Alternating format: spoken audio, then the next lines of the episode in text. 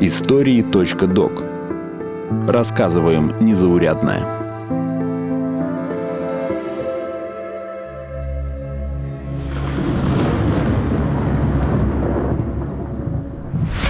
Существуют закономерности, по которым можно предсказать будущее. Сенатский комитет заслушает Джейкоба Лоусона, главного координатора Международной климатической станции. Канадцы сообщают о мощнейшей циркуляции, которая движется от Арктики. Над Сибирью какая-то невиданная система низкого давления. А на Австралию обрушился самый сильный в истории тайфун. Так, у нас есть данные с кораблей, самолетов и спутников. Но этого явно недостаточно. Где данные со станции? Профессор Холл, я считаю, у вас верная гипотеза. Пару недель назад я отслеживала сильнейший ураган. Град и торнадо. Все сходится. Пойми, влияние оказывают не только процессы в атмосфере. Это океан, растительность, крио и литосфера. Остаются только численные методы. Поторапливайся. У нас всего 20 минут на то, чтобы отправить шифр в центр.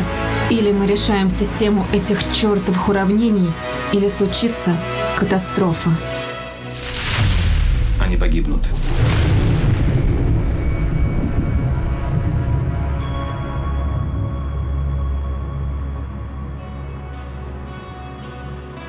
Примерно так мог бы звучать трейлер фильма, если бы в Голливуде решили снять блокбастер о прогнозе погоды. Мы привыкли жить в мире, где по нажатию одной кнопки можно узнать, брать ли с собой зонтик, пора ли надеть варежки или пришло время для шорт и сандалий. Однако прогноз погоды – это роскошь, которую нам подарило развитие вычислительной техники. О том, как пытались предсказывать погоду раньше, причем тут астрология и народные приметы, вы можете узнать в предыдущем эпизоде о прогнозах погоды. Ссылка будет в описании. Ну а почему предсказывать погоду очень сложная задача? В чем разница между синоптиками и метеорологами? И как часто они ошибаются, я расскажу в этом эпизоде. С развитием термодинамики и гидродинамики это науки о тепловых явлениях и движениях жидкости и газа. Прогнозирование погоды вышло на математический уровень. Норвежский физик Вильгельм Бьеркнес выделил семь основных переменных для оценки состояния атмосферы. Это давление, температура, плотность, влажность и три компонента скорости воздушных потоков. На основе этих переменных Бьеркнес предложил систему уравнений, решение которой позволило бы делать точные прогнозы – Успех этой идеи доказал английский математик Льюис Фрай Ричардсон. В 1922 году была опубликована работа, в которой он показал, как можно моделировать динамику атмосферы, тем самым прогнозируя погоду. Иронично, что результат расчетов, которые он приводил, был неверен. Однако позже выяснилось, что расчеты Ричардсона все же правильные. Ошибка закралась в изначальные данные, а не в его систему уравнений. Этот подход сразу бы взяли на вооружение, но оставалась одна проблема – чудовищное количество вычислений. Компьютеров еще не было. До изобретения первых ЭВМ оставалось еще два десятилетия. Ричардсон подсчитал, что для точного и своевременного прогноза погоды потребуется работа 64 тысяч математиков. В своей книге «Фабрика прогнозов» он писал Представьте большой зал, похожий на зрительный зал театра – Стены этого зала расписаны таким образом, чтобы представлять поверхность Земли. Потолок – это Северный полюс, Великобритания на галерке, тропики в Белитаже, Австралия же в районе Нижнего гардероба, а Антарктика на полу. Над расчетом погоды на каждой точке Земли трудятся мириады вычислителей. Однако каждый человек решает только одно или даже часть уравнения – Работу целого региона координирует официальное лицо высокого ранга. Многочисленные индикаторы непрерывно отражают результаты вычислений таким образом, чтобы соседние вычислители могли их использовать. Высоко над ними находится человек, похожий на дирижера. Однако вместо музыкантов он руководит многочисленными вычислительными машинами. И вместо палочки у него в руках лучевой указатель. Он светит розовым на то, что должно быть посчитано прямо сейчас, и голубым на то, что будет посчитано сразу после. Получив скудное наследство от Российской империи, Советский Союз начал развивать метеорологию семимильными шагами.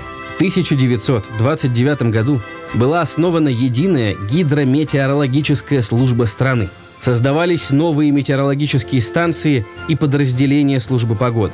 В следующем году ученый Павел Молчанов изобрел радиозонд. Это позволило изучать атмосферу не косвенными методами, а производить измерения напрямую – в этом же 1930-м было открыто Центральное бюро погоды СССР, позже преобразованное в Центральный институт погоды. Авиация начала получать более детальный и точный прогноз, что было особенно важно в период изучения Арктики. Через 7 лет заработала первая дрейфующая станция под названием «Северный полюс». После Второй мировой войны произошел скачок в развитии вычислительной техники. Ученые вернулись к численным методам и идеям Ричардсона. Метеоролог Джилл Чарни и известнейший математик Джон фон Нейман в 1950 году произвели первый математический прогноз погоды на компьютере.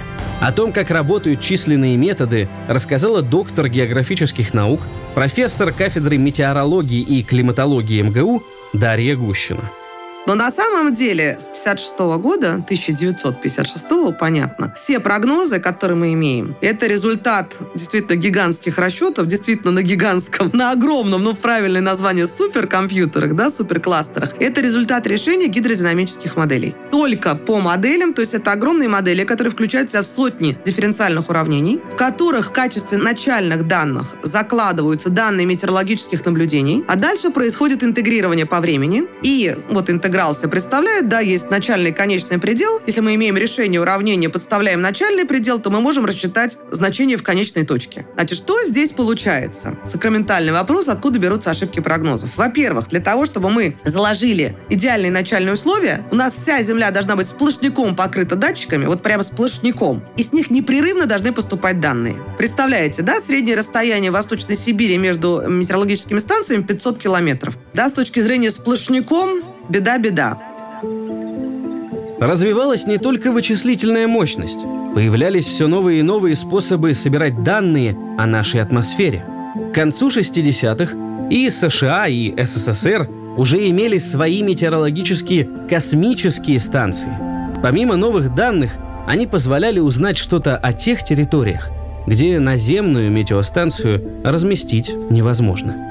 Наблюдения проводятся регулярные раз в 3 часа. Да, появляются сейчас автоматические станции, которые проводят наблюдения раз в 10 минут. Но пока, чтобы все это собрать, накопить и куда-то складировать, реально таких ресурсов нету, компьютерных и хранения всего этого. Спутники, да, дают непрерывную информацию, но далеко не обо всех параметрах, и там большие ошибки. Радиолокаторы дают практически непрерывную информацию, и тоже покрытие неплохое. Это только малый комплекс метеопараметров, самые точные измерения проводятся наблюдателями на станциях. Они проводятся раз в три часа. Вариантов приборов на этих станциях большое множество. Например, гигрометр, который используют для измерения влажности воздуха, может быть волосяным.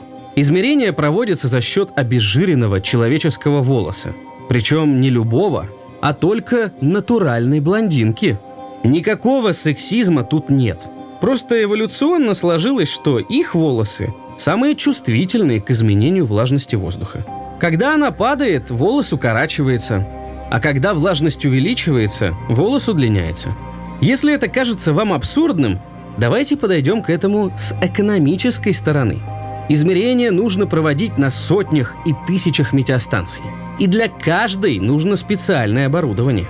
Зачем делать дорогое и сложное техническое устройство, когда у вас под рукой созданный природой бесплатный инструмент для измерений. Еще и простой. Никакая микросхема там не сгорит. Ну, лопнул волос. Найдем новый. Но вернемся к работе метеорологов. По международным стандартам измерения нужно проводить каждые три часа. И есть всего 20 минут на то, чтобы передать информацию в центр, куда стекаются данные со всех подобных станций. Для удобства все показания шифруются. Опять же, по международным стандартам. Для каждого показателя есть свое специальное обозначение. Шифр сделан не для того, чтобы скрыть информацию от других. Наоборот, ее должен понять специалист из любой точки мира. Метеоролог в Майами получает измерения, сделанные на Камчатке и в Бангладеше. И ничего ему переводить на родной язык не нужно. Сразу берет в работу. Почти в каждой стране есть своя метеослужба, куда стекаются данные со всего мира. В России это Гидрометцентр, во Франции – Метеофранс, в Германии – Оффенбах и так далее. Все национальные метеослужбы обмениваются информацией с ВМО – Всемирной метеорологической организацией, в которую входит почти две сотни государств. Как отмечал бывший заместитель директора Гидрометцентра России Геннадий Елисеев, Мировое сообщество метеорологов, пожалуй, единственная всемирная организация, живущая по коммунистическому принципу от каждого по способностям, каждому по потребностям. Автономно никто не может разрабатывать прогноз погоды. Каждая страна дает мировому сообществу по способностям. У кого-то одна станция, а вот у России более полутысячи. Все обмениваются информацией абсолютно бесплатно, хотя на самом деле она стоит очень больших денег. Дело в том, что, грубо говоря, атмосфера — это единая среда. И если мы не знаем, что происходит в какой-то ее точке, то и точность общей оценки будет падать. Поэтому для численной модели и нужны данные со всех уголков мира.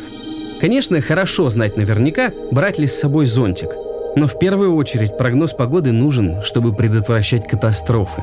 Вовремя предупреждать о бурях и штормах пилотов самолетов и экипажей судов – да и в городе разбушевавшийся ветер может повырывать деревья и столбы, что приведет к жертвам. Поэтому информацией делятся все и со всеми. Но, конечно, погоду для города или поселка в глобальной модели считать не будут. Это просто невозможно. Поэтому существуют локальные модели, которые подходят для расчета на небольшом участке земного шара. Самая популярная называется Weather Research and Forecasting – можно бесплатно скачать ее и, если хватит мощности компьютера, что-то посчитать. Для прогноза используют и нейросети. Свой алгоритм есть, например, у Яндекса, называется Метиум. Он сам ничего не считает, а анализирует имеющиеся данные. Берет прогнозы погоды, рассчитанные разными моделями, сравнивает с текущими данными наблюдений, со статистикой и ищет какие-то закономерности.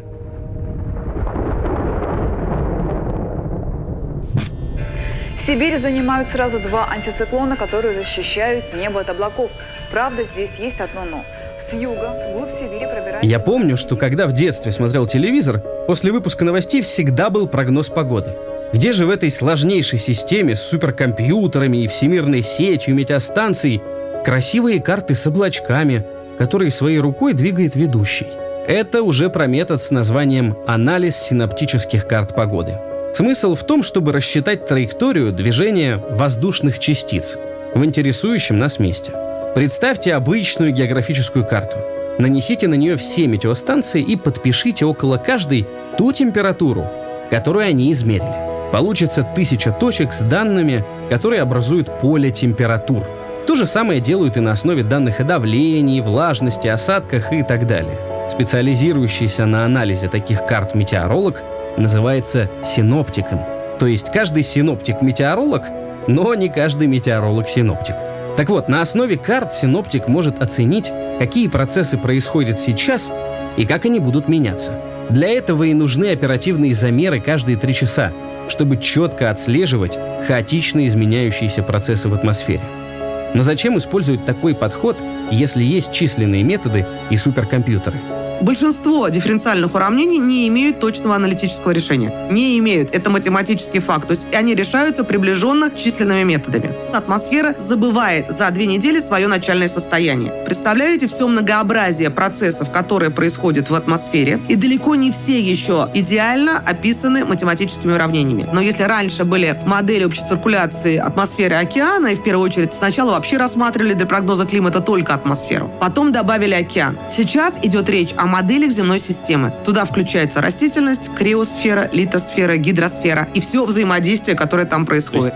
Вот представьте себе, испарение листьями, все процессы обмена газа, обмена и водообмена, который, влагообмена, который происходит между растительностью и атмосферой, это тоже все влияет на изменение погодных метеорологических характеристик. Все химические процессы, происходящие в атмосфере. То есть мы уже уходим от чистой физики, мы уходим в химию, в биологию, в геофизику, то есть уже как бы, да, сопутствующие науки. Все это должно, по идее, быть описано и включено в модель. Если после этого у вас все еще остался вопрос, почему метеорологи ошибаются с прогнозом погоды, то, как сказал классик, ваши ожидания – ваши проблемы. Нет, серьезно, это вы считаете, что прогноз не сбылся. А вообще-то Оправдался, не оправдался. Во-первых, прогноз на вплоть до третьих суток дается по городу, ну, по пункту, по Москве, например, с интервалом 2 градуса, да, то есть 5-7 градусов, да, это норма. По области интервал, диапазон 5 градусов. То есть если вы даете прогноз по Московской области, то у вас будет там плюс 0,5, да, от 0 до 5 градусов. Оправдавшимся считается прогноз, если от этого интервала ошибка не превышает 2 градуса и в ту и в другую сторону. То есть если вам сказали, что завтра температура будет от 7 до 9, а температура была 11, то прогноз оправдался. Если она была 5, то прогноз тоже оправдался. Это критерии, которые выработаны. Иногда говорят, вот это у нас в России такой подход. Нет, это международные стандарты. Во всем мире, да, во Всемирной метеорологической организации приняты именно такие стандарты. Прогноз оперативный, который на вот до 7 дней, оправданность прогноза на первые сутки 97%. Okay. Только 3% ошибки. Газообразная жидкая среда – это царство хаоса, да? Это хаотически хаотические, доминирование хаотических процессов. И тот вот факт, что человечество научилось в хаотических процессах значительную часть предсказывать, мне кажется, это уже очень большое достижение. Трудно переоценить тот скачок, который совершило человечество за последние полтора века в понимании атмосферных явлений и развитии методов и средств для прогноза погоды. Таком случае, надеюсь, результат будет похож на мультфильм про осадки в виде фрикадель. Или же, если представлять совершенно фантастические сюжеты, нас ждет нечто иное. Растущая влажность, барометры наоборот падают. И если верить всем приметам, пора выходить на улицу, потому что сегодня в первый раз вечером где-то примерно в пол одиннадцатого. Впервые за всю историю с неба будут падать мужчины. Это мужицкий дождь. Аллилуйя, дождь из мужиков. Эй, эй, мужицкий дождь. Аллилуйя, дождь из мужиков. Эй, эй. Господи, благослови матушку природу она, между прочим, тоже одинокая женщина. Она доставила нам радость. Она взяла в небо в свои руки и сделала то, что давно уже пора сделать. Она научила всех ангелов. Приказала им искать все небо, чтобы каждая нормальная женщина смогла найти своего самого лучшего мужика. Аккуратно! С неба падают мужчины. Смотри, не промокни, девочка. Я знаю, ты хочешь этого.